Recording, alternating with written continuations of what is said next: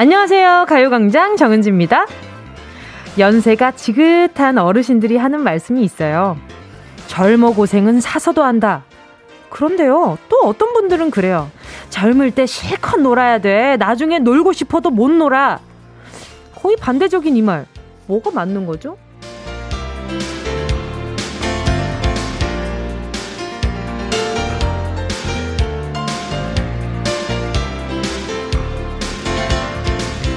젊을 때 놀라고 하더니만 또 일도 하라고 하고 고생도 하라고 하고 경험도 하라고 하고 지나온 시절에 대한 후회가 각자 다르기 때문에 서로 다른 얘기가 나오는 걸 텐데요. 결국 뭐든 열심히 하라는 얘기지만 아직 잘 모르겠습니다. 물론 끝물이지만 제가 아직 20대거든요. 가요광장 가족들이 저보다 선배님이 많으신데요. 인생 선배님들께 물어볼게요. 20대에 뭘 해야 후회가 없을까요? 한 수 알려주시고요. 선배님들의 지침을 기다리면서 3월 4일 목요일 정은지의 가요광장 시작할게요. 3월 4일 목요일 정은지의 가요광장 첫 곡은요. 러브홀릭스의 버터플라이였습니다. 초등학교 고학년만 돼도 작년 후배들한테 야, 내가 네 나이엔 말이지. 내가 네 학년 땐 말이지. 이런다잖아요. 지나고 겪어온 것들을 나중에 알게 될 때가 정말 많은데 저만 해도 신인분들 보면서 이러면 좋을 텐데, 꼭 이렇게 하시지. 이거는 이럴 때는 이렇게 하면 좋을 텐데. 라는 마음이 막 앞서서 이야기를 해주고 싶다가도 가끔, 이 마음이 바로 그 젊은이들이 싫어한다는 그 꼰대 마인드? 뭐 이런 생각이 들면서, 이게 입을 막을 때가 있어요. 그래서 이제는, 그래. 이제는 점점 후배님들이 많이 생기니까 이제, 말을 좀 아껴야 될 때가 이제 오고 있구나라는 생각이 들었어요. 근데도 제가 좀 더 나이가 더 어렸을 때, 지금도 물론 어리지만, 더 어렸을 때, 그때도 후배들이 있었는데, 그때 후배분들한테 얘기할 때는 그냥 동료의 마인드로 얘기를 했다면, 진짜 몇 년 차이가 얼마나 크다고. 근데 그렇게 얘기를 했다면 이제는 좀 진짜 조심해야 될 때가 온 것 같다라는 생각이 들더라고요. 아무래도 아이돌이라는 그 장르에서는 절대 그 10년 차가 작은 연차가 아니기 때문에 그 되게 어려워하시는 게 눈에 보이더라고요. 그래서 그 언젠가 내가 어려워했던 그 선배들과 비슷한 연차가 된 건가? 내가 그런 게 된 건가? 그러면서 말을 아끼게 되더라고요. 아무튼 네, 그런 생각이 들 때 많은데 우리 가요광장 어르신들의 선배님들의 말을 한번 보도록 하겠습니다. 9958님이 맞아요. 젊을 때 놀아야지 나이 들면 몸이 힘들어요.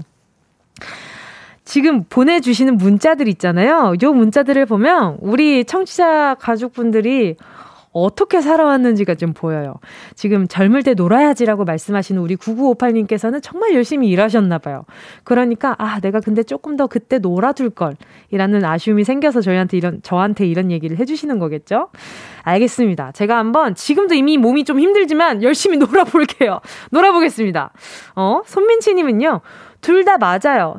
할 수 있을 때 모두 다 해봐요. 그치. 그래서 오늘 이야기를 하면서, 그래, 어른들이 하는 말이, 그러면은, 놀듯이 일하라는 건가? 이런 생각도 좀 들었고. 자, 그리고 또, 5207님이요. 그만큼 젊었을 때 뭐든지 열심히 하시라는 거지. 그치. 근데, 그런 생각도 들어요. 뭐든지 다 열심히 하면, 힘들지 않을까? 이런 생각도 들고. 태연복 님이 20대 최선을 다하면 후회 없어요. 성공이든 실패든. 맞아요. 그 순간에 최선을 다하는 것만큼 좋은 게 없는 것 같아요. 지나보면 그때 조금 더 집중하고 조금 더 내가 신경을 더 쓸 걸. 그 살짝의 디테일 차이가 큰 결과로서 조금 크게 많이 달라지잖아요. 자, 그리고 키키님이 여행 많이 해요. 나중엔 애 때문에 못 가고 다 키워서 가면 몸이 안 따라줍니다. 그치, 가시면 다 엄청 빨리들 지쳐 하신다고 하는데, 아니 근데 저는 그 부모님이랑 그 해외여행을 한 번 간 적이 있었거든요. 근데 그때 엄마 아빠가 체력이 많이 안 좋지 않을까? 그러니까 많이 힘들어 하실 테니까 최소한으로 움직이고 좀 웬만하면 관광을 조금 줄여봐야 되겠다. 많이 걷지 말고 조금 뭐 이렇게 편리하게 움직여야겠다라고 생각을 했는데 생각보다 저보다 체력이 너무 좋으신 거예요. 이게 해외를 가니까 이렇게 힘을 받으시나 봐요. 그래서 막 해외든 뭐든 막 이렇게 다 돌아다니시면서 이건 뭐야 저건 뭐야 이런 나라에는 이런 게 있구나. 와 너무 신기하다 좋다. 이런 말씀을 하시면서 체력이 안 떨어지는 걸 보고 깜짝 놀랐어요. 그러고 늦게까지 안 주무시더라고요. 이 마음에 따라서 또 달라지는구나, 이 체력이. 5975님은 20대 때 이것저것 많이 배워볼 걸 그랬어요. 꾸준히 할 수 있는 취미생활 하나 만들어도 좋을 것 같아요. 5975님, 지금도 늦지 않았습니다. 저도 내 취미생활은 뭐가 있을까라고 생각했을 때 아직 뚜렷하게 생각나는 취미생활은 없지만 우리 5975님도 저랑 비슷한 상황이신 것 같으니 같이 한번 만들어봐요. 좋은 취미 있으면 추천 좀 해주시고요. 정인님이요. 박정인님이 은지님 20대 때는 연애 많이 해야 해요. 어른들의 말씀이 틀린 게 하나 없어요. 연애도 많이 해봐야 사람 보는 눈도 생기고 좋은 사람과 오래오래 행복할 수 있어요. 크크크. 근데 이 말도 정말 다른 거 알아요? 어떤 분은 많이 만날 필요 없어. 그냥 좋은 사람 만나서 오래 살아가는 게 안 닳고 좋은 거야. 괜찮아. 이렇게 말씀하시는 게 있고, 어떤 분은 지금 이제 우리 정인님 같은 경우에도 연애 많이 해야 한다. 많이 해보고, 사람에 대한 경험을 쌓은 후에 정말 내 사람을 알아봐라. 이렇게 말씀하시는 분도 있는데, 뭐가 맞는지 모르겠습니다. 네, 한번 제가, 뭐가 맞는지 이제 살아가면서 한번 배워보도록 하겠습니다. 4561님이요. 은동씨. 50을 바라보는 제 입장에서 젊어서 고생은 늙어서 몸이 아파요. 그러니까 저도 데뷔 초 때부터 지금까지 정말 몸 안 사리고 일을 좀 많이 했었던 것 같아요. 많은 분들이 마찬가지일 거예요. 내가 젊음이 무기니까 내 몸이 회복도 빨라. 괜찮아. 지금 당장 내일? 오늘 조금 약간 찌뿌둥해도 내일 괜찮으니까 내가 아직 젊어서 괜찮구나. 잘 버텨보자. 이러면서 으득으득 버텨요. 근데 정말 이게 좀 축적이 된다고 할까요? 그 당시에는 좀 괜찮다 싶은데 지나 보니까 이게 축적이 돼서 너무 좀 후회가 되는 부분도 있어요. 좀 덜 막 쓸 걸이라는 생각이 듭니다. 자, 계속해서 여러분의 문자 기다리고 있겠습니다. 자, 그리고요. 오늘도 행운의 번호 뽑기 계속되거든요. 행운을 잡아라. 하나, 둘, 서희. 만 원부터 10만 원까지 백화점 상품권 푸짐하게 준비되어 있습니다. 자, 말머리에 행운 적어서 문자 보내주시면 되고요. 오늘 특별 선물은 별다방 모바일 커피 쿠폰 10개예요.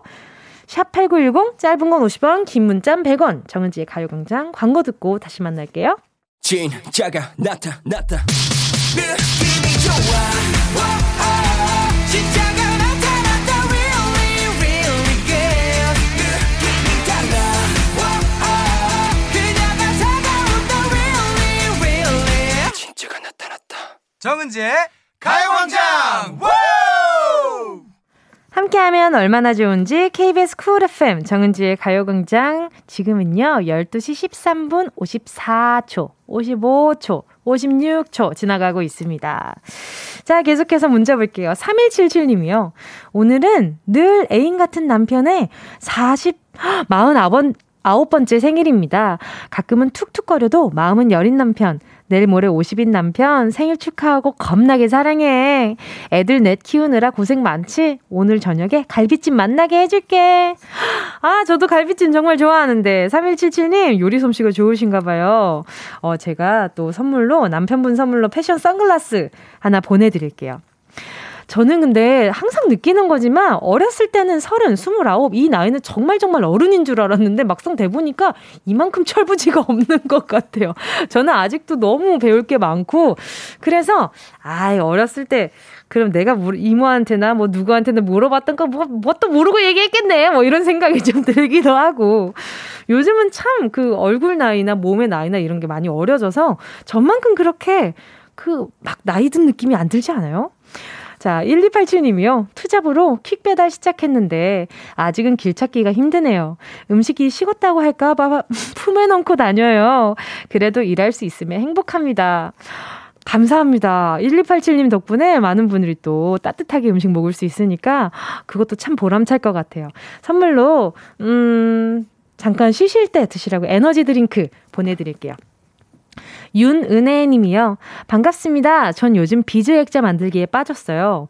눈도 빠지는 게 단점이지만 아, 잡념 없애는데 추천해요. 아하, 그쵸. 이게 약간 엄청 집중해야 되는데 눈이 빠질 만큼 집중을 하지만 아, 잡념을 없애는데 아주 좋다. 그래서 제가 전에 그걸 한 적이 있어요. 그 큰 캔버스에다가 그 넘버가 적혀 있으면 거기에 이렇게 색깔 칠하던 아, 그 이름이 갑자기 기억이 안 나는데 그래서 명화 이런 거 하는 거 있잖아요. 그런 거 굉장히 좋아했었는데 그리고 그러다가 아, 그러면 아, 이게 눈이 너무 빠질 것 같으니 그냥 색깔이나 칠해볼까 하고 혼자서 막 그림을 그렸는데 그게 스트레스가 은근히 풀리더라고요. 추천 감사합니다. 비즈 액자도 너무 궁금했어요. 이게 어떻게 그 조그만한 거 계속 이렇게 점점이 다 붙이지? 이런 생각했는데 나중에 한번 해보겠습니다. 4099님이요. 전 20대 때 레게 머리를 한번 해볼 걸 하는 생각을 했어요. 50인 지금 하기에는 너무 멀리 왔거든요. 나이에 민망하지 않은 20대는 뭐든 해보고픈 건 다 하는 게 좋아요. 지나면 할 수 없더라고요. 근데 레게 머리는 20대 때라고 해도 흔하진 않은 스타일이긴 하죠. 그래서 저는 50인 지금이라고 하시는데 저는 괜찮을 것 같거든요. 잘 어울리신다면. 근데 전에 저희가 흑역사 얘기할 때 본인 사진 보내주시면서 그때 레게펌을 했었다. 레게 머리를 했었다 하시면서 이렇게 사진을 보내주신 분을 스타일을 본 적이 있었는데 그분은 후회한다고는 했지만 4099님 저는 경험하는 건 추천드려요. 했다가 하루 만에 풀 수도 있는 거고 안 어울리면 그거는 네. 그래, 지금 50인데 그 지금 계시는 그 나이가 제일 어린 나이잖아요. 전 추천드립니다. 추천드리고요. 자, 계속해서요. 가요광장에서 듣고 싶은 노래, 함께 나누고 싶은 이야기 있으신 분들 문자 보내주세요. 짧은 문자 50원이고요. 긴 문자는 100원입니다. 샵8910 콩가마이케이 무료고요. 자, 그럼 노래 들을게요. 노래 듣고 행운을 잡아라. 하나, 둘, 서희 함께 할게요. 이제 봄 왔다고 아주 0285님이랑 최경희님이 신청해 주신 곡이에요. 제가 좋아하는 노래인데 이문세 피처링 나얼 봄바람. 나 원하는 대로 아틀리사.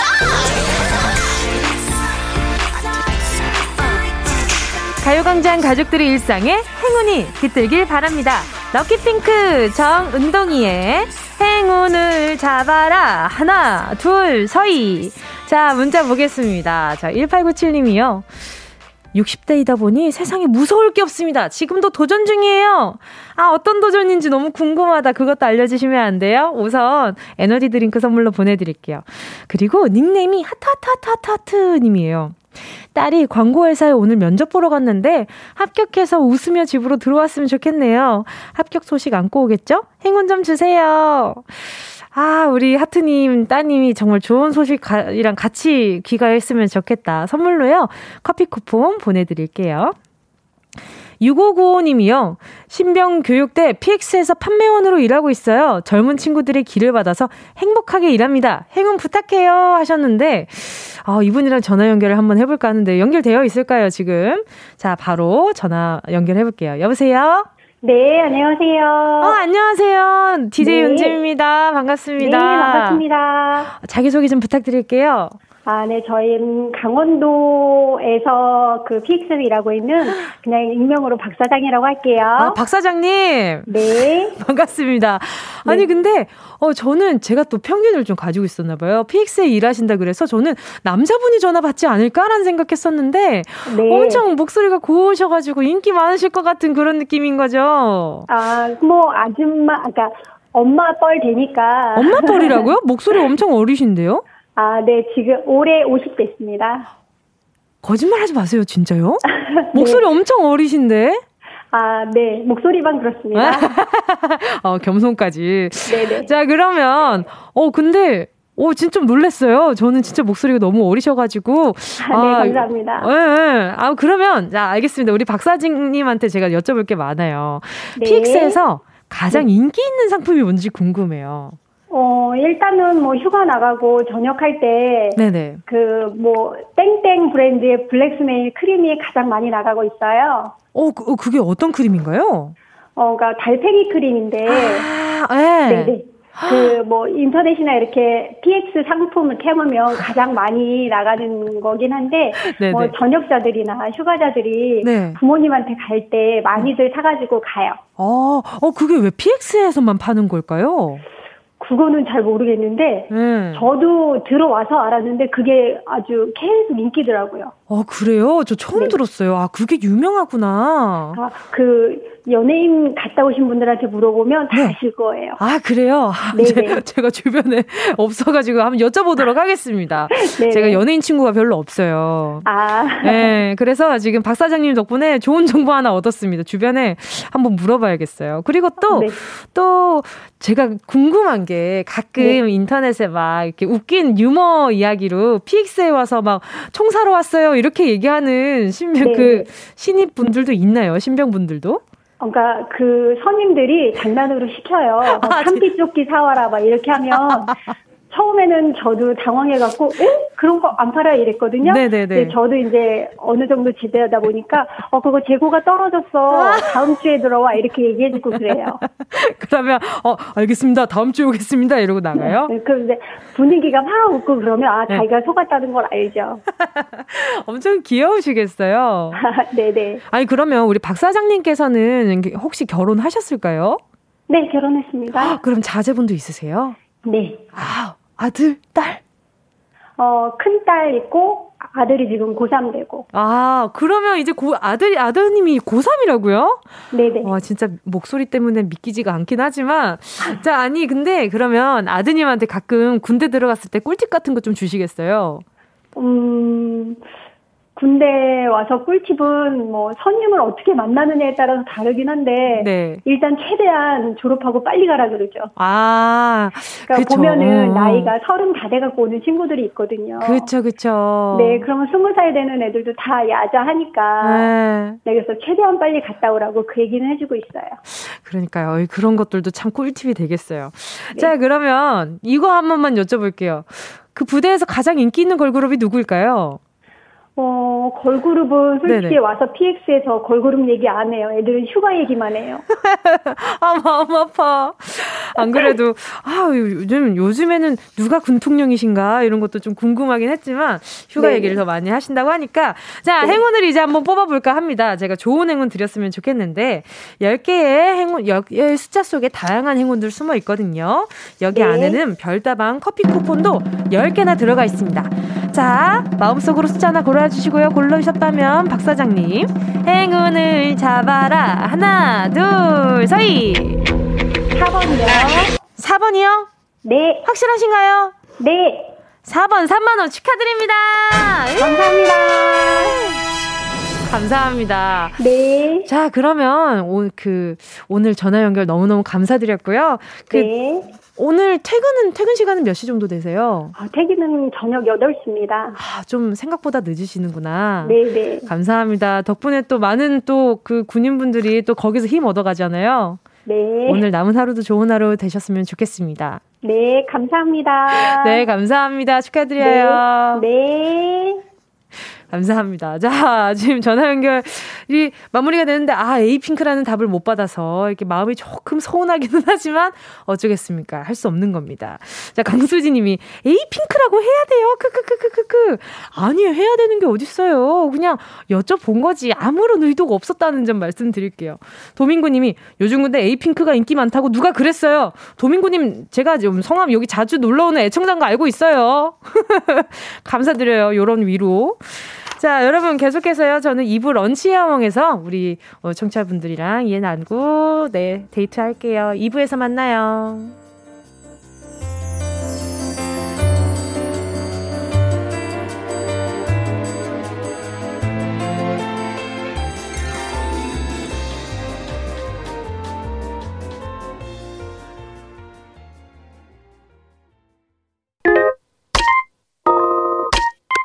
Yeah, I love you, baby.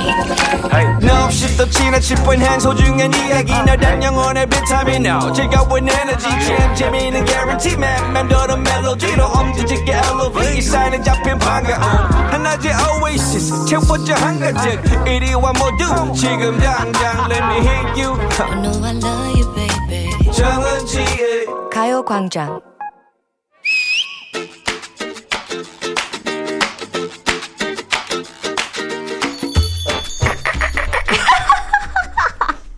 아이고 꼬셔라.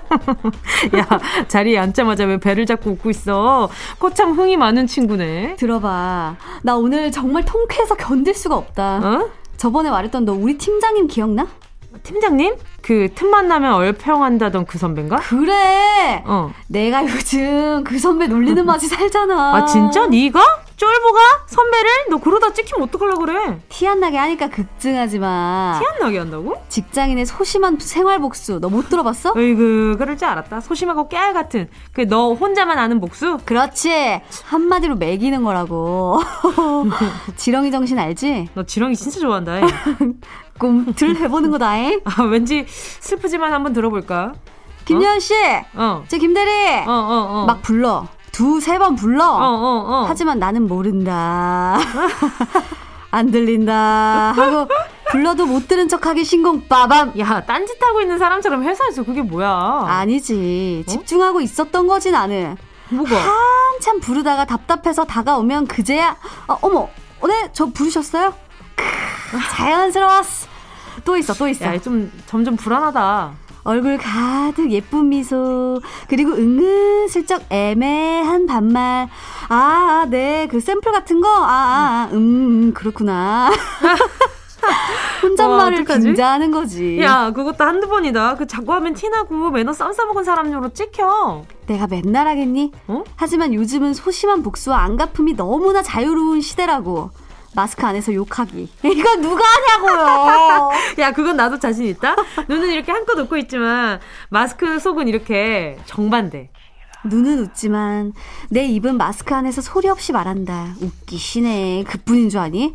그 선배가 앞자리에 있을 때는 마우스 스크롤을 중지로 굴려. 뭐? 야, 대놓고 욕하는 거야? 눈치 못 채지. 또 하나, 안경 올릴 때도 중지로. 아, 잠깐만, 미치겠다. 아니, 버릇인데 어떡해. 아유, 그뿐인가. 팀장님 지각하면 단전에 힘을 빡 주고 큰 소리로 그냥 어머, 팀장님 지금 오세요.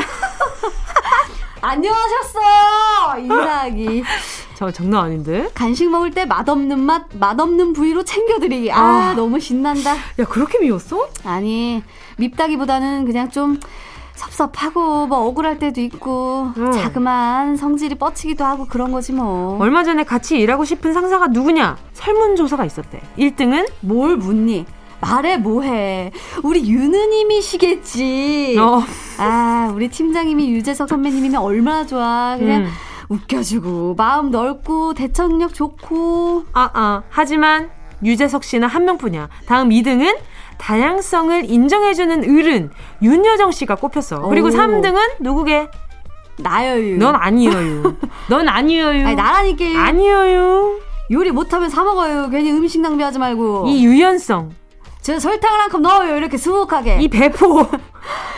여기 뭐가 제일 유명해요? 이거 제가 한번 먹어볼게요. 이 솔선수범. 문제입니다. 직장인들이 같이 일하고 싶은 상사 3위로 꼽은 이분, 구수한 충청도 사투리로 맛있는 음식을 만들고 맛있게 음식을 먹는 거예요. 네? 온 가족의 요리 선생님, 이분은 누굴까요? 1번, 궁금해서 잠이 안 와, 배가연이유. 아, 오늘 문제 내는 것도 되게 웃겨요. 자, 2번, 종 맞은 것 같아요, 백지영이요. 3번, 아유, 또 다시 돌아갈까봐 그래요. 돌아갈까봐. 백종원이요. 정답을 아시는 분은 문자번호 #8910으로 지금 바로 문자 보내주세요. 짧은 건 50원, 긴 문자는요 100원이요. 콩과 마이케이는요 무료예요, 무료. 전 프로네. 예원 씨와 함께한 런치 여왕 퀴즈에 이어진 노래는요, 김우석 슈가였습니다. 요것 또한 힌트였느니. 자, 런치의 왕 오늘의 정답은요, 전국구 요리 선생님이시죠. 3번 백종원 씨였습니다. 설탕 넣는 거 안 좋아한다고 하시면서 계속해서 설탕을 넣으라고 하시죠. 예, 한 번씩 레시피 찾아본 분들 많으실 거예요. 한 번 찾아보면 안 본 분들은 있어도 한 번 본 분들은 없지 않을까라는 생각이 들어요.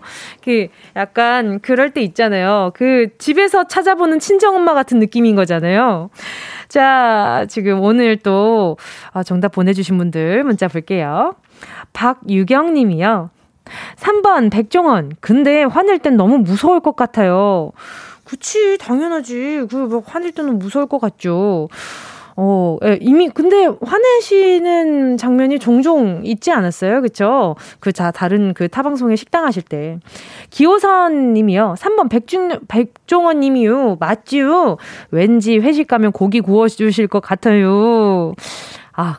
고기 구울 때도 엄청 긴장되겠다. 그쵸? 언제 뒤집어야 되지? 지금 뒤집어도 되나? 그러니까, 그냥 그 지금 뒤집으면 안 돼요. 그럼 60 빠져요. 이러실 것 같아서 한 번 이렇게 쳐다보게 될 것 같아.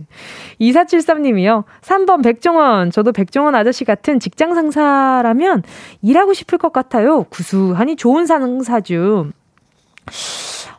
이게 감히 짐작해보건데, 일을 내가 열심히 잘하면 좋은 상사가 되실 테지만, 정말 내가 약간이라도 게으름을 피우면 정말 무서운 상사이실 것 같은데, 제 짐작에는.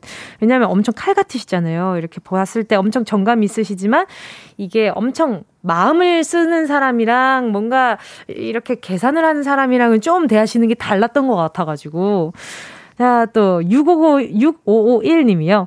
3번 백종원 백파더. 어머니 같은 푸근한 사투리에 탁월한 요리 솜씨에 융통성까지 갖추신 갓상사 합격.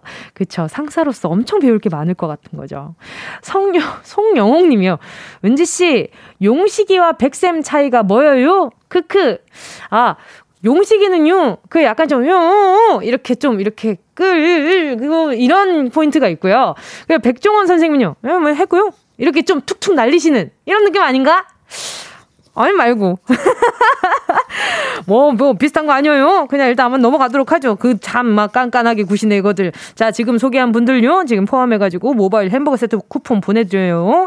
가요광장 홈페이지 오늘자 선곡표 확인하시고요. 정보 더 남겨주세요. 자, 맞춤형 선물가게. 저 잘하지 않아요? 나쁘지 않았던 것 같은데. 자, 맞춤형 선물가게. 다들 기다리고 계셨죠? 운동 쇼핑 출발!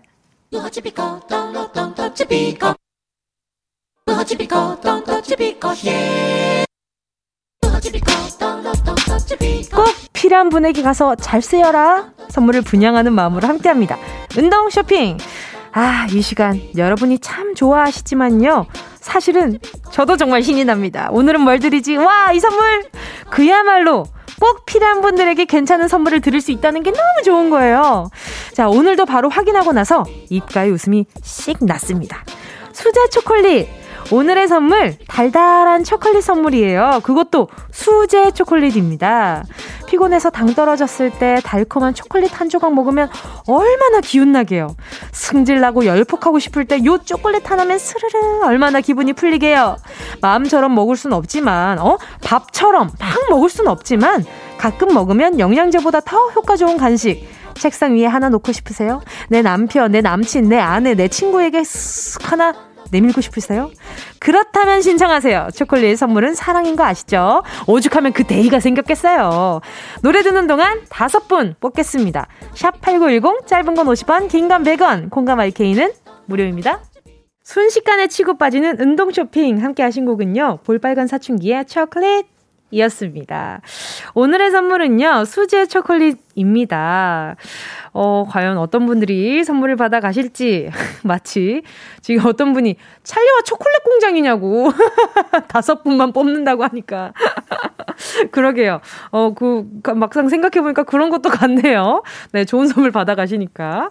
자, 봄날은 온다님이요. 저요. 요즘 전화 한 통 없는 사무실에서 혼자 근심 속에 있네요. 도대체 언제쯤 장사가 잘 될까요? 달달하게 에너지 충전해주세요.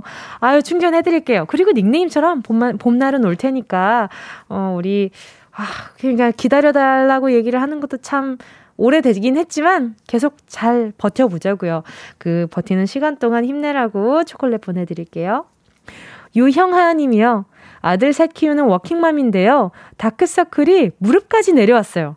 당 떨어진 저에게 초콜릿 사랑 보내주세요.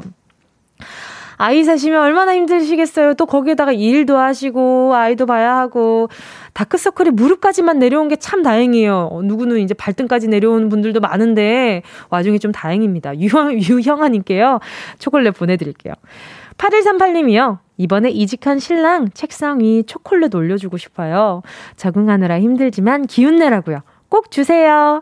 아이 그럼요. 이번에 이직하셔서 적응하시는 동안 스트레스 받으실 텐데 이렇게 달달한 선물 보내드릴게요. 3958님은요. 저요. 주간하고 새벽 배송까지 하느라 하루에 3시간 정도 자고 일하는데 요즘 물량도 너무 많아서 자꾸 당 떨어져요. 초콜릿 원추. 요즘 저는 당 떨어진다는 말이 무슨 말인지 좀 잘 몰랐거든요. 근데 요즘 초콜릿을 당 떨어진다는 기분은 모르겠는데 초콜릿을 먹으니까 좋은 거예요. 그래서 이게 도대체 뭐지? 이런 기분을 최근에 좀 느껴봤는데 공감합니다. 자 보내드리고요. 4520님은요. 초콜릿은 저희 막둥이에게 사랑입니다. 어린이집 가기 싫다고 할 때 초콜릿 하나면 스르륵 옷을 입고 있어요. 웃음. 이제 나중에는 가기 싫은 것, 싫지 않을 때도 가기 싫으다 이렇게 얘기하는 거 아니에요? 초콜릿 먹고 싶어가지고. 자 4520님께도요 초콜릿 보내드릴게요. 같이 드세요. 자 그리고 지금 소개한 분들께 5분께 초콜릿 보내드리고 선곡표에 받으실 분들 올려놓을 테니까 이름 확인하시고요. 선물방에 꼭 정보도 남겨주세요. 운동 쇼핑은 내일도 오픈하겠습니다. 자 그럼 노래 들을게요. 아까 군대 PX에서 일하는 분 연결했었는데 이 노래가 최고 인기라고 하죠. 차트 역주행 중인 브레이브걸스의 롤린 들을게요. 어디야 지금 뭐해 나랑 라디오 들으러 갈래 나른한 점심에 잠깐이면 돼 하던 일 잠시 멈추고 12시에 나와 같이 들을래 정은지의 가요광장 KBS 쿨 FM 정은지의 가요광장 함께하고 계십니다. 0050님이요. 은지님, 저 오늘 칠순입니다. 아무도 안 챙겨주네요. 저녁 때까지 기다려볼까요? 챙기겠거니라고 생각을 하셨던 거면 아마 자제분들이 아마 지금 아직 평일이니까 아마 오지 않을까라는 생각이 들기도 해요. 그래서 와서 챙겨드리거나 이러지 않을까?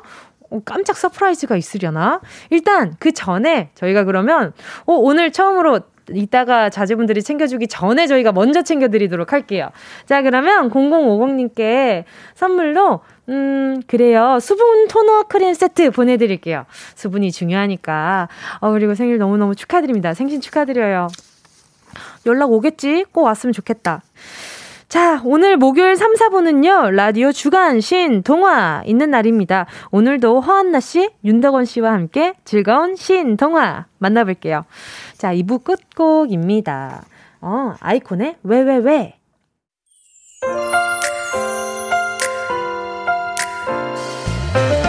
밥 먹고 졸린 점심쯤 들리는 목소리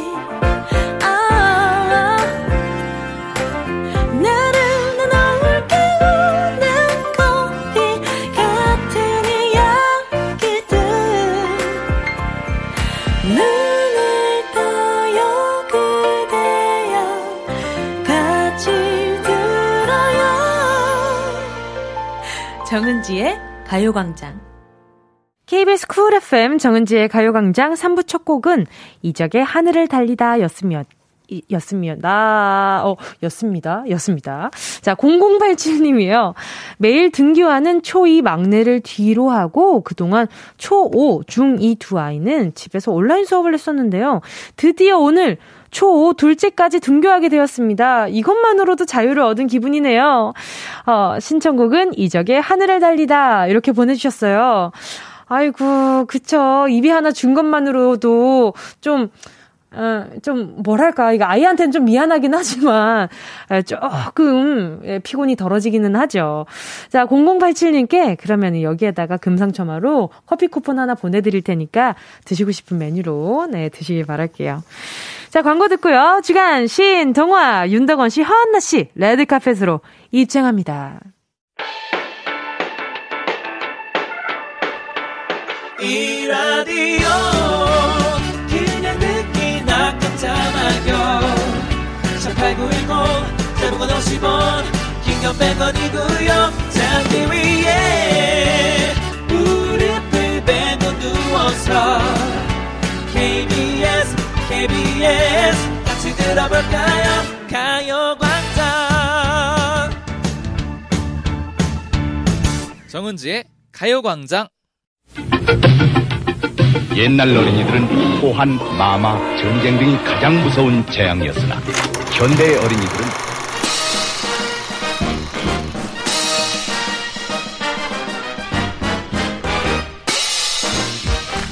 옛날 청취자들은 사연과 신청곡, 축하와 격려만이 가장 큰 즐거움이었으나 현대의 청취자들은 새로운 시각으로 다양성을 인정하는 데서 짜릿한 쾌감을 느낍니다. 21세기 새로운 패러다임 라디오 주간 신동아.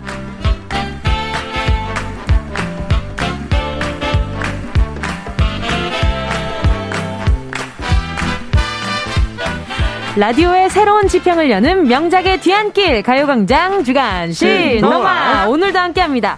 브로콜리너마저의 윤덕원 씨, 개그우먼 허한나 씨, 어서 오세요. 안녕하세요. 반갑습니다. 반갑습니다. 자, 3월 새 학기가 시작이 됐습니다. 물론 그러니까요. 비대면 계약도 많긴 하지만 어때요? 이렇게 3월이 되면 좀 지금 좀 봄이란 느낌이 좀 드세요, 두 분은? 아, 근데 좀 느낌이 다르긴 해요, 확실히. 그래요? 다르고. 아, 그리고 저는 이제 저희 아이가 학교를 가기 때문에 2학년이 됐거든요. 자꾸 까먹어요. 윤동호 씨가 아버지라는 걸. 아빠. 그 작년은 이제 우리 비대면 수업 많이 했잖아요. 맞아요. 근데 올해는 저학년들이 이제 매일 등교를 하게 돼서. 맞아요. 저는 이제 입학을 한 느낌이에요. 이제야 입학을 한 느낌. 아이가 지금 몇 학년이죠? 2학년 됐습니다. 2학년 됐어요. 조금 1학년. 전에도 2학년 그 학부모님께서 문자 보내주셨거든요. 그러니까요. 매일 등교하고 있는데 이제 5학년 친구들도 등교를 하기 시작했대요. 그렇구나. 네, 그래서. 이제 보면서 아이고 아이들이 이제 하나 둘 가고 있구나. 근데 보내도 걱정 안 보내도 걱정이 되잖아요. 맞아요. 네. 맞아요. 그래도 어머님들은 이렇게 보내고 난 다음 시간이 보물 같잖아요. 그렇죠. 네. 맞아요. 네. 그러면은 그 아내분께서는 네. 그 아이들 학교 보내고 나면 좀 여유를 가지시나요? 뭐 그러시겠죠? 잘 모르겠네요. 네.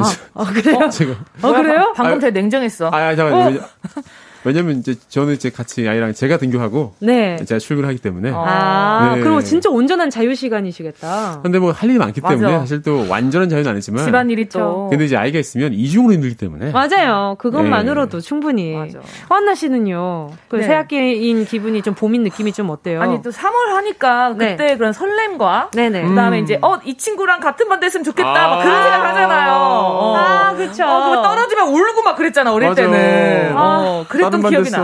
괜히 그날 마지막 수업날에 아쉬워가지고 노래방 한 번 더 가고 떡볶이 먹고 맞아요. 그랬던 기억이 나. 친구들 반 찾아가고 맞아. 그리고 이제 막 마지막 날 뭐 이런 거. 초등학교에서 중학교 갈 때랑 중학교에서 고등학교 갈 때랑 떨어질까 봐 굉장히 무서웠던 기억이 나요. 친구들이랑. 저는 근데 생각보다 중학교에서 고등학교 넘어갈 때 그런 기억이 없어가지고. 왜? 그냥 뭐 볼 사람은 보겠지. 그래. 인간관계 참 그래. 볼 사람은 보겠지. 그리고 제가 이제 다른 또 지역으로 또 학교를 가고 이랬어가지고 저는 지금 중학교는 참 솔직히 잘 기억이 안 나고 고등학교 친구들만 기억이 나요. 지금도 가깝게 지내는 친구들이 있고 그래서 봄 되면 딱 그 생각이 들죠. 교복. 네. 교복을 새로 맞춰야 되는데. 새로 맞출 때 진짜 그때. 맞아. 엄마가 자꾸 난 예쁘게 딱 맞고 싶은데. 크게 맞추잖아요. 넌 더 클 거라면서 무슨 아버지 양봉처럼 맞춰주셨어요. 저도 클 줄 알았어요. 안 크더라고요. 그러니까. 완전 크게 맞춰가지고. 근데 중학생 때는 저는 키가 커가지고. 중1 때 맞춘 게 엄청 크게 맞췄는데.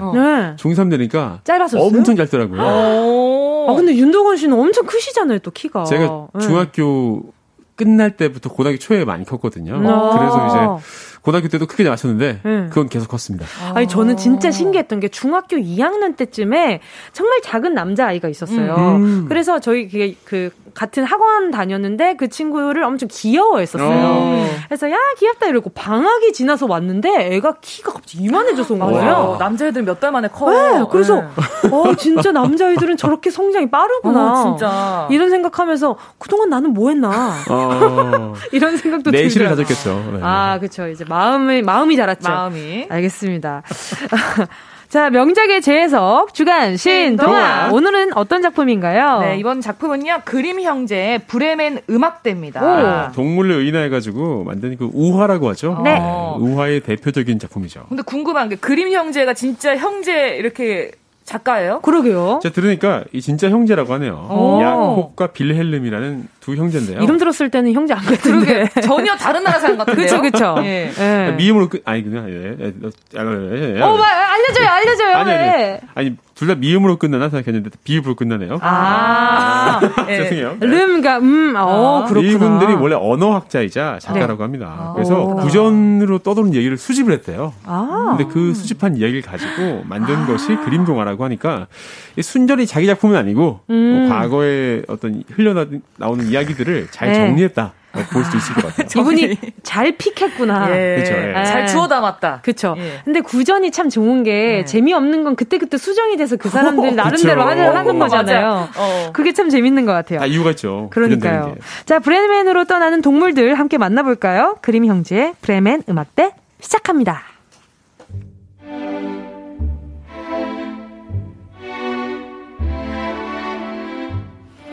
아우 이놈의 당나귀 이거 식구도 그렇게 낑낑대. 뭐 이거 이게 물에 젖은 소미불도 아닌데 그렇게 약해 빠져서야 어디다 쓰냐. 밥값을 해야지. 어휴 아무짝에도 쓸모없는 이 당나귀야. 내일 시장에 팔아버리든지 해야 되지. 어휴 평생 농장에서 소처럼 당나귀처럼 일을 해온 당나귀는 나이가 들고 병이 들자 주인에게 버림받을 신세가 되었어요. 여기까지가 끝인가 보. 아이고 허리 다리 목이야. 아이고 에이, 주인을 위해서 무거운 짐을 평생 지고 다녔는데 나이가 들고 힘이 빠졌다고 이렇게 구박을 하다니. 나도 이제 내 삶을 찾아야겠다. 그래 떠나자. 밥을 잘 먹고 잠을 잘 자자. 난 브레멘 가서 음악할 거야. 아, 현타 온 것 같은데요.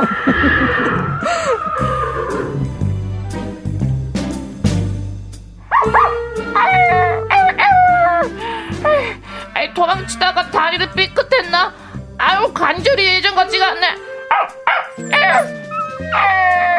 아유 저기 개가 한 마리 앉아있네. 안녕 나는 나기나기 당나기라고 해. 편하게 동기라고 불러줘. 근데 너 왜 이렇게 슬픈 얼굴로 앉아있냐? 주인을 위해서 평생 사냥을 했는데 늙었다고 구박을 하는 거야. 오늘은 극기야 사냥총을 나한테 겨누는데 놀라서 도망치는 중이라고. 아유 저런 나랑 같은 신세구나. 너 나랑 같이 브레멘에 가서 음악대 안 할래? 음악대? 좋지. 내가 북한하는 기가 막히게 치거든. 좋아 그럼 내가 보컬과 나팔을 담당할게. 너는 북 담당이다. 가자 파트라슈. 파트라슈? 갑자기? 그래 뭐 북의 나팔이라 좋다. 좋았어! 가자! 렛츠 고! 아 시끄러워. 뭐가 이렇게 시끄러워요. 이게 니들이 전세됐어? 뭐야? 넌 또 누구냐? 잔뜩 찌푸리고 나무 밑에 앉아서 뭐하는 거야? 안녕 난 톰이라고 해. 평생 제리를 티격태격 다투면서 창고를 지켜왔는데 이제 나이 들어서 행동이 굼따지니까 주인이 나를 버리려고 하잖아. 안녕. 그래 이야 생략하고 일단 같이 가자고. 혹시 브레멘? 좋았어. 나는 바이올린을 잘 켠다고. 죽여지지. 나팔의 북의 바이올린 완벽해. 저것도 뭐지? 아이고 목이야. 아니 저 수탉은 아침도 아닌데 왜 울고 난리지? 니네 혹시 브레멘으로 가고 있는 거야? 동키 너는 나팔, 파트라슈 너는 북, 고양이 톰은 바이올린? 음악대 만들려고? 엄마? 어떻게 알았지? 아 너도 힘 빠졌다고 주인한테 버림받았구나. 오늘 밤에 치킨 스튜 될 것 같아서 도망치는 중이지. 오 마이 갓! 바로 맞췄어. 근데 치킨 스프는 아니고 나를 그냥 후라이드 반 양념 반으로 튀기기 때문에. 반반? 안 될 일이지. 너는 앵그리버드라고 부를게. 가자 앵보. 화가 난다. 아니지 이제 신이 난다. 다 같이 떠나자.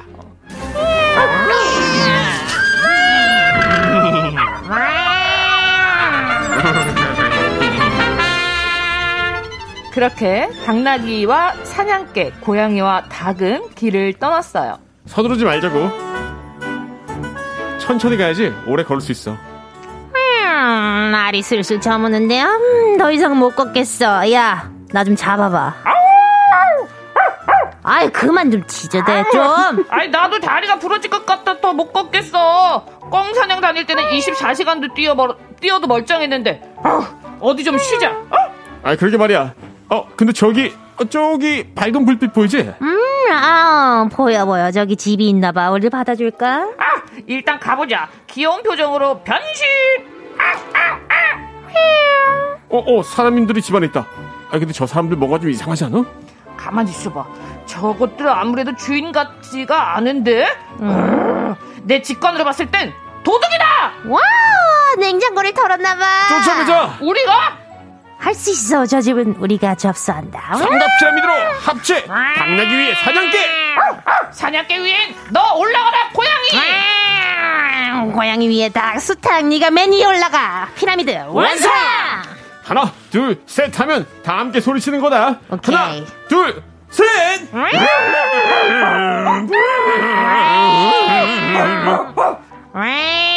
뭐야? 이게 무슨 소리야? 아유, 뭐야 저게? 저기 저 커다란 삼각형 모양 뭐야 저게? 귀신이다! 뭐? 귀신? 저기 뭐야? 털이 달리고 날개도 있고. 날카로운 이빨이 뭐야? 도망가자.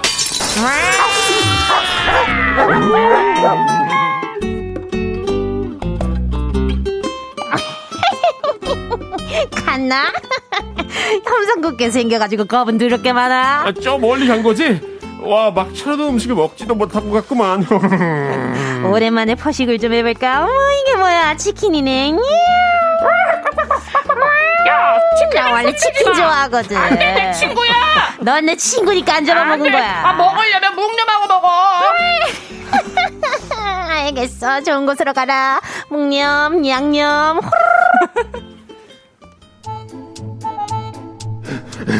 아유, 심장 떨어지는 줄 아는데 웬 귀신이 갑자기 들락쳐? 아, 그러게 말이야. 밥을 딱 차리자마자 웬 귀신들이 들어와. 잠깐. 아, 근데 가만히 있어봐. 뭐야? 뭔가 속은 느낌인데? 야, 너 뭐 생각했어? 나도 그래. 야, 세상에 귀신이 어딨어? 아우, 승질나 지금. 야, 가보자. 야, 우선 분위기를 살펴보자. 살살 걸어, 살살. 아유, 깜깜해서 잘 안 보이네. 이것들이 잠을 자나? 그래, 저기 초가 있었지. 저쪽으로 가보자. 살금살금 한 발 한 발. 여기쯤이었나? 누가 잠자는 고양이님의 고기들을 밟은 거야?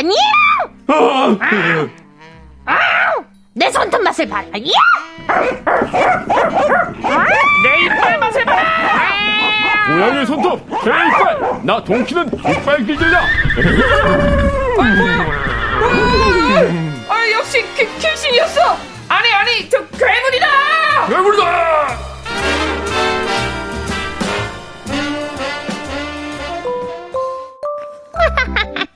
다들 갔지? 아야, 이제 안 올 것 같아. 이 집은 우리가 완전 접수야. 이제 좀 다리 좀 펴고 살겠네요. 친구들, 우리가 비록 힘이 빠지고 버림받았지만 이렇게 같이 있으니까 힘이 나네. 우리 굳이 브레멘에 가지 않아도 여기서 서로를 지키면서 노래하고 살까? 그래 좋아. 빡빡 친구도 있고 집도 있고 우리 서로를 버리지 않고 지켜줄 거니까. 그래, 그럼 엔딩곡으로 인사 누르자. 우린 관객도 있어. 가요광장 애청자와 함께 부르자. 우리 다 함께 노래합시다. 후회 없이 꿈을 꿀 거란 말이에요.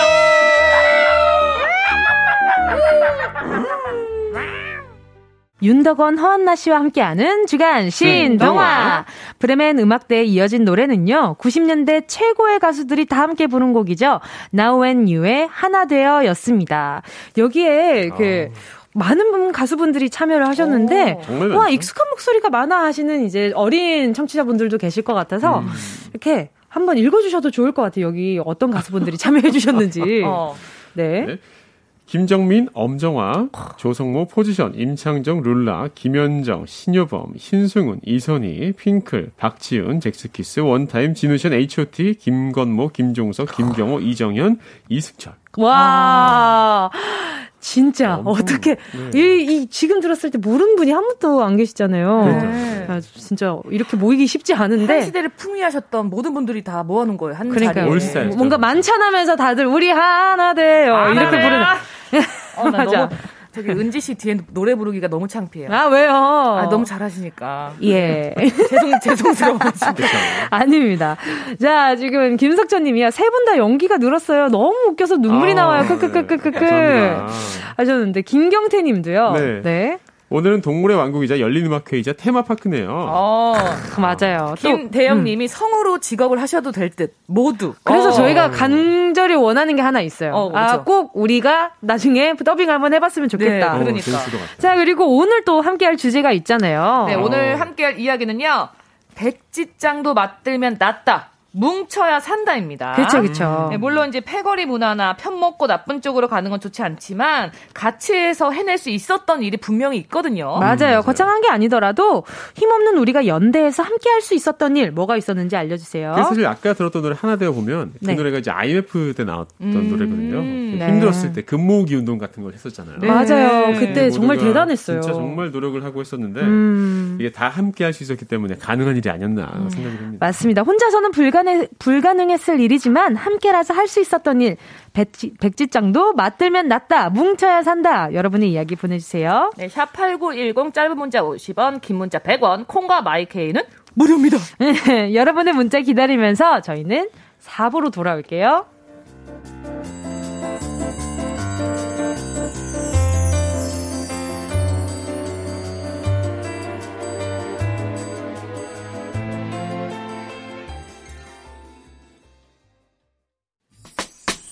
들어줘 오늘도 웃어줘 매일 일상일처럼 기대해줘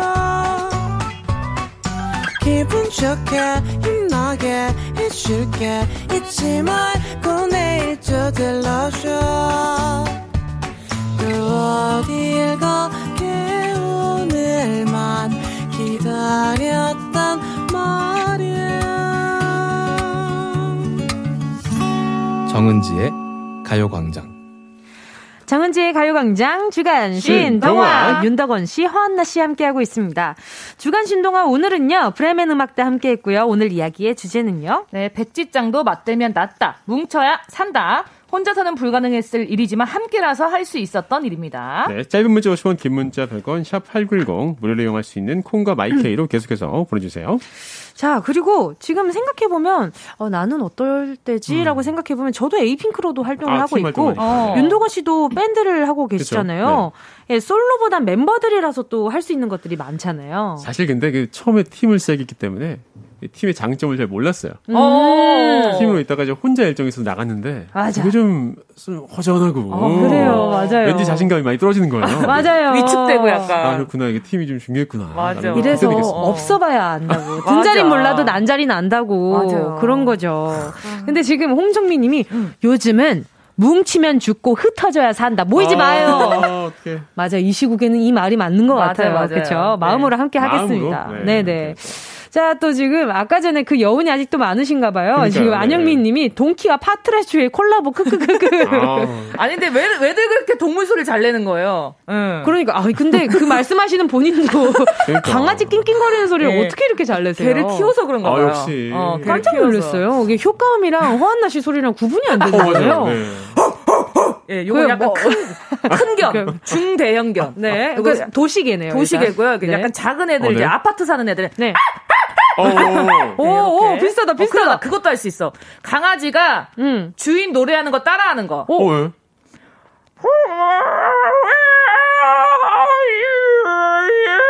아닌 것 같은데? 이거 아닌 것 같은데? 곰새머리가 한 집에 있어라고 했는데. 아, 진짜요? 안 들렸어요? 아, 예. 아유, 못 들어버렸네. 시골개도 있잖아요. 시골 가면. 맞아. 끝에가 약간 슬퍼야 돼. 얘네들은 왜 그렇게 슬픈지 모르겠어. 끝에가 좀 슬퍼. 자기 좀 봐달라고. 그러니까. 아, 최순계님께서 연기력이 아카데미급입니다라고 하시면서 별을 5개, 아, 6개 주셨군요. 6개. 와, 6개 주기 쉽지 않은데. 허한나 씨는 또 어때요? 이렇게 또 코너 하실 때 네. 혼자 하실 때보다 팀으로 하실 때가 좀 많잖아요. 다 같이. 이제 너무 그 개그 콘서트 회의했을 때가 엄청 그리워요. 아. 네, 그게 약간 지금 뭐라고 해야 돼? 학교 같았거든요. 근데 지금 학교를 안 다니는 느낌이 들어서 그때 생각하면서 진짜 하루하루를 생각하면 또 웃기고 재미있고 수업도 생각이 나고. 예. 아, 그럴 것 같다. 예, 진짜 학교 같았어요. 학교. 그래도 지금 또 타방송에서도 계속 네네네. 코너 하시면서 그쵸, 그쵸. 거긴 또 그런 분위기는 아닌가 봐요. 거기는 이제 그 팀원들이 뭉치는 스타일. 약간 팀끼리 이렇게. 그래서 조금 분위기가 다르긴 달라요. 예. 그러면 팀으로 구성돼 있을 때 허한나 씨는 약간 어떤 느낌이? 어떤 걸 맡고 계세요? 저는 뭘 맡고 있죠? 저는 약간 재간둥이? 재간둥이? 아니 그 재간둥이들 사이에서 재간둥이면 아니 왜냐면 이제 평소에 얌전하신 분들이 되게 많아요.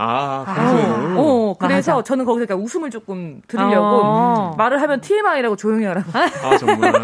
근데 그런 사람 있어야 돼요. 네, 그래야 그럼요. 분위기가 좋아지죠. 분위기 좋아지죠. 그럼요. 저 같은 사람 있으면 그래요. 저는 항상 걱정하거든요. 어떡하지 우리? 어떻게 해야 되지? 우리의 미래는 어떻게 되는 걸까? 어떡하지 우리? 방금 그게 노래 제목 같았어요. 그러니까 어떡하지 우리?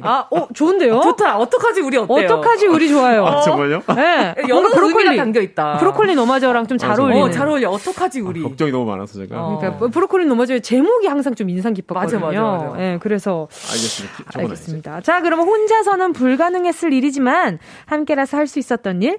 백지장도 맞들면 낫다. 뭉쳐야 산다. 가요광장 가족들의 이야기 좀 살펴볼게요. 네. 5349님. 뭉쳐야 탈출할 수 있는 방탈출. 제가 생각을 못했던 부분을 맞아요. 아주 똑소리 나는 친구 중 최소 한 명은 하더라고요. 맞아요. 저 문제라면 탈출 못했을 거예요. 맞아. 꼭 그렇게 가게 되는 것 같아요.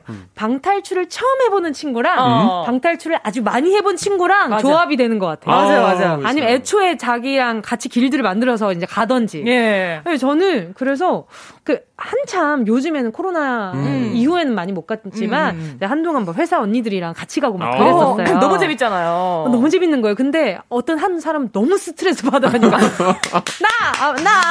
좀 내보내줘 그냥. 못하겠어. 나 나가 포기. 가끔 짐스러운 사람도 있어. 막 그냥 놀래기만 엄청 놀래고 막 그런 사람이 있어. 돕진 않고 계속 그래서 뭐부터 해야 될지 몰라 하는 사람. 그리고 갈 때 계속 낮은 포복으로 발로 뭐가 있나 계속 이렇게 자꾸 뭐 때리는 사람. 이렇게. 맞아. 그 막 자꾸 뭐 이렇게 치는데 사장님 전화 오잖아요. 저 그거 때리시면 안 됩니다. 다 보고 있어요. 네. 맞아. 죄송합니다. 물건 뜯고 막. 맞아. 창피하면 내 몫이야. 단서 아닌데 자꾸 뜯는 애들 있어. 뭔지 아시죠? 단서 아닌데 자꾸 뜯는 애들 있어. 웃겨라.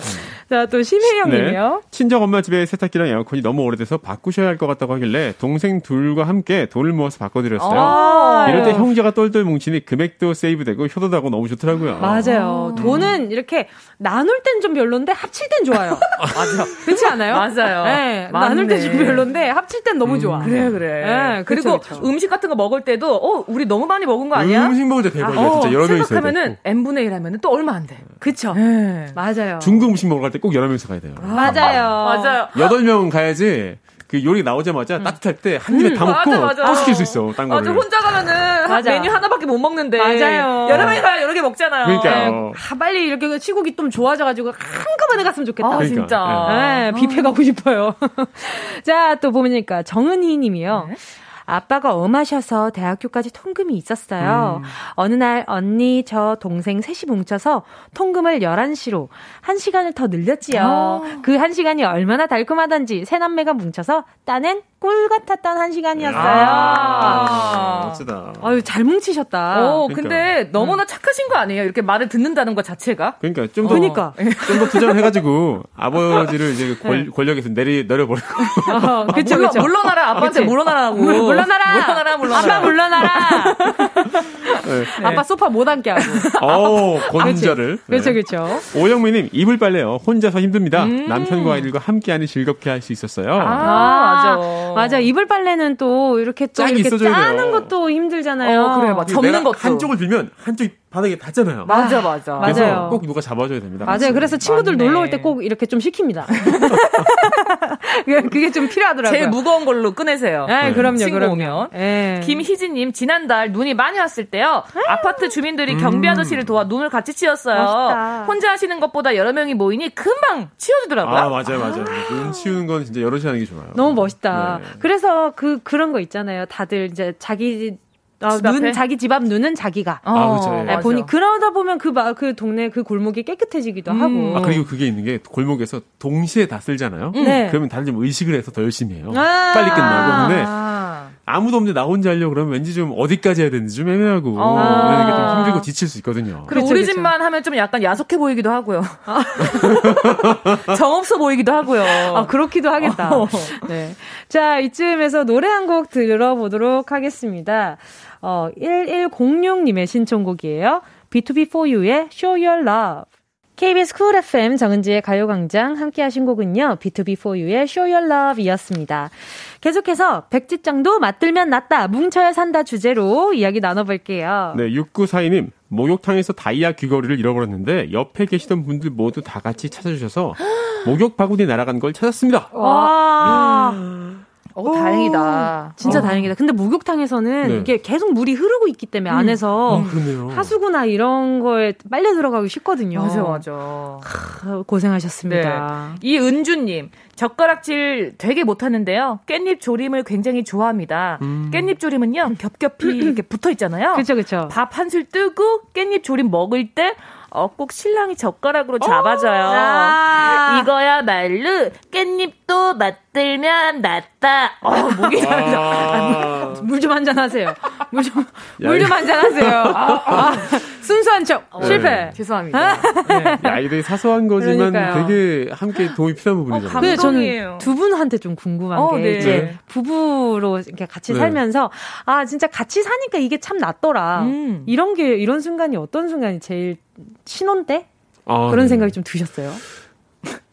너무 오래됐나? 이렇게 힘을 쓰지 마시고요. 근데 두 분 다 네. 지금 갑자기 허공을 바라보기 시작했어요. 어디 보자. 자축인묘 진사오미. 근데 진짜 그런 건 있는 것 같아요. 네. 만약에 저는 이제 연애도 오래 했는데 네. 만약에 좀 되게 힘든 일이 있을 때 남자친구였을 때랑 남편이었을 때랑 내가 기댈 수 있는 양이 달라요. 아, 그래요? 네. 만약에 남자친구였으면 그렇게까지 제가 확 기대지 못했을 텐데, 완전 그 버팀목이 되어준다는 말이 뭔 말인지 알 것 같아요. 아이고야. 딱 힘든 일 있을 때. 그게 최고인 것 같아요. 앞으로 좋은 일 있을 때 같이 좋아하는 것만 있었으면 좋겠다. 근데 앞으로 좋은 일이 얼마나 있을까. 왜요? 걱정해요, 이렇게. 아, 진짜 언니 웃는 소리 들으면 너무 기분이 좋아요. 네. 윤덕원 씨는요? 저는 일단 그럴 때 좋죠. 예를 들면, 집에 들어왔을 때, 네. 이제, 불 켜져 있어요. 아, 왜 좀 지어내시는 거 아니죠? 지금 뭐 소설 쓰세요? 아니, 수위를 어디까지 얘기하는지 몰라가지고. 아, 네네네. 아니, 들어와서 이제, 어떤 수위죠? 이제 포옹하고. 나갈 때 이제 포옹하고. 이럴 때. 포옹을 하는데 고개는 왜 꺾으시죠? 그러게요. 아, 그러게요. 상세가 여러분에게 45도였거든요. 그러니까요. 예. 얼짱각도네요. 좋습니다. 알겠습니다. 이 다음 사연 너무 귀여워요. 3067님인데요. 초등학교 때 학교에 병아리를 가져간 적이 있어요. 근데 조용한 수업 시간 중 삐약삐약 히히히 선생님이 무슨 소리냐고 묻는 순간 짱가처럼 반 아이들이 너나 알 것이 같이 삐약삐약삐약삐약삐약삐약삐약삐약 어떤 친구는 헛기침하고 결국 들켰지만 추억 돋네요. 히히.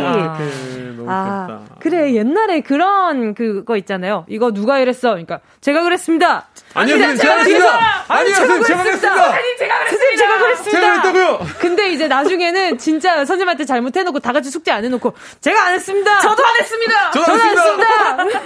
그래, 알겠어. 단추로 벌 받고 싶다는 거지? 올라가.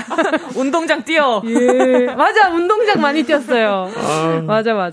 네, 그리고 9192님, 만두 빚기요. 만두를 좋아해서 자주 빚는데 이번에 맛있겠다. 가족들이 다 모여서 빚으니 금방 100개를 빚었네요. 와. 먹은 건 또 금세였지만요. 맞아. 이게 또 정말 손이 많이 가기 때문에 맞아요.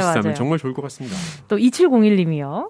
전 다이어트요. 혼자 할 땐 잘 안 되는데요. 아들이 옆에서 엄청 도와줘요. 오. 매일 10,000보에서 20,000보를 걷는데 같이 걸어주니까 체중계 숫자가 슬슬 내려가고 있어요. 혼자서는 정말 못했었거든요. 아드님이 옆에서 그러니까. 엄청 같이 수다도 잘 떨어주시나 보다. 말동무가 좀 있으면 시간이 빨리 가잖아요. 맞아요. 운동이 싫거든요, 사실. 그리고 다이어트 같이 할 때 좋은 점이 뭐냐면 하나를 시켜서 다이어트를 안 할 때는 하나를 시켜서 나눠 먹는 거 너무 짜증나잖아요. 근데 다이어트 할 때는 서로 그게 소중한 거야. 아. 그냥 같이 시켜서 나눠 먹는데 덜 먹는데 먹을 수 있잖아요. 안 남기고. 맞아. 안 남기고 먹을 수 있는 거. 저는 그게 좋더라고요. 네. 그게 남편은 왜 이렇게 저 다이어트 하면은 그렇게 밤에 짜파 땡땡을 그렇게 끓여 먹는 거예요? 아, 약 올리려고요. 오, 이해한 거. 거기에 혹시 계란 올리나요? 올리더라고요. 아, 맛있겠다. 그리고 딱 노른자에 딱 찍어 먹더라고요. 그게 저 방금 탄식 들었죠. 뭐, 맛있겠다. 절규하고 싶어요. 그쵸. 네. 거기다 이제 트러플 이렇게 스프레이 이렇게 한번 팍 뿌려주면은 이제 알죠? 너무 맛있지. 그러니까, 저는 무슨, 여기 짜파땡땡 먹는데 무슨 거기다가 트러플을 뿌리냐. 그거 씩이나 뿌려야 되는데. 근데 그거나 뿌리더라고요. 그걸 뿌리니까 맛있더라고요. 너무 아름답다. 와, 진짜 꼬르륵 한다. 네, 이민희님, 집에 변기가 막힌 적이 있습니다. 뚜러뻥으로 아무래도 안 되더라고요. 네. 그래서 온 가족이 한 번씩 돌아가면서 뚜러뻥으로 열심히 했더니만 쏴 하면서 금세 물이 내려갔어요. 온 가족이 힘이었네요.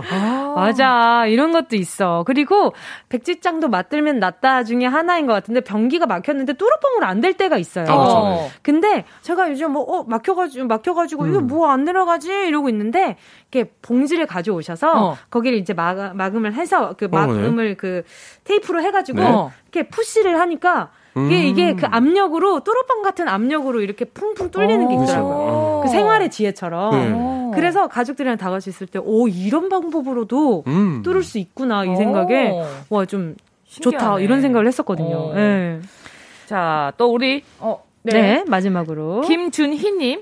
회사 워크숍 등산은 가서 내려오다가요. 다리를 삐끗했는데요. 동료들이 10분씩 돌아가며 업고 내려와겠어요. 어머나. 어머. 4명의 남자 등이 옆에 내려왔는데 생각했던 썸 따위는 없고요. 무거웠다는 말만 들었네요. 고마웠어요.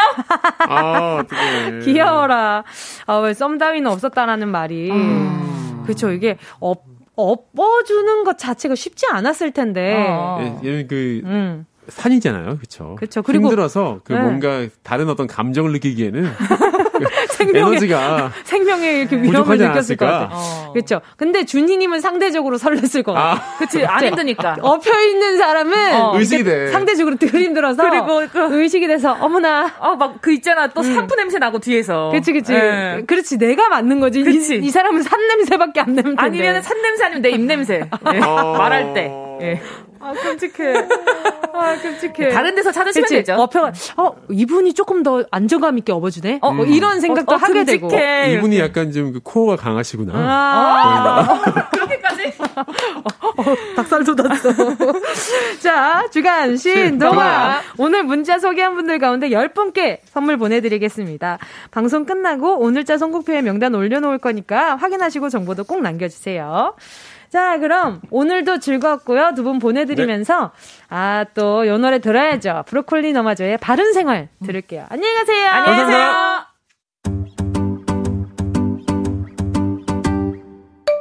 정은지의 가요광장에서 준비한 3월 선물입니다.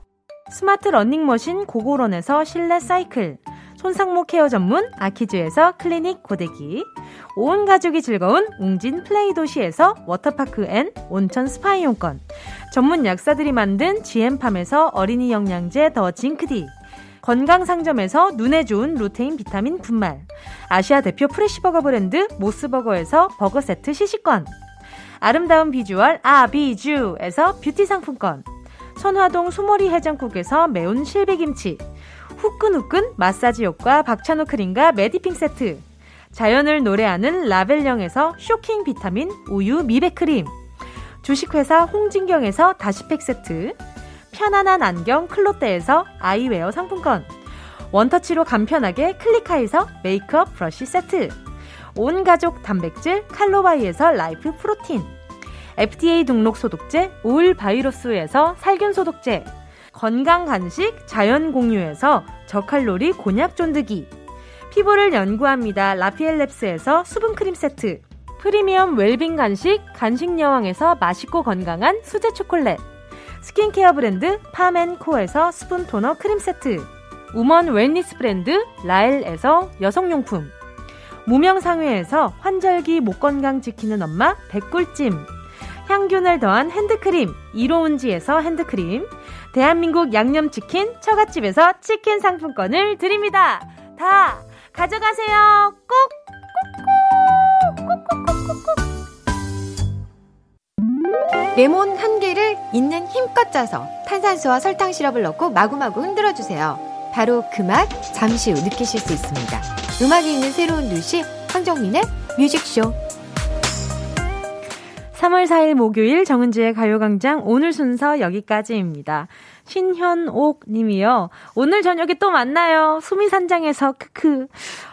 맞아요. 기억하고 계셨구나. 오늘 밤 10시 40분에 KBS ETV의 수빈산장에서 또 이렇게 운동이로서 열심히 활동하니까 말이죠. 라디오쇼 박명수 오라버니와 저, 그리고 김수민 선생님, 전진 오빠, 한이 언니랑 재미난 산장놀이 오늘 밤에도 이어집니다. 그리고 언유나 장혁씨와 최기섭씨에 이어서 오늘 비선배님도 나오시거든요. 예, 기사도 이미 많이 떴더라고요. 그래서 오늘 저녁 스포하면서 인사드리도록 할게요. 자, 여러분, 우린 내일 12시에 다시 만나요.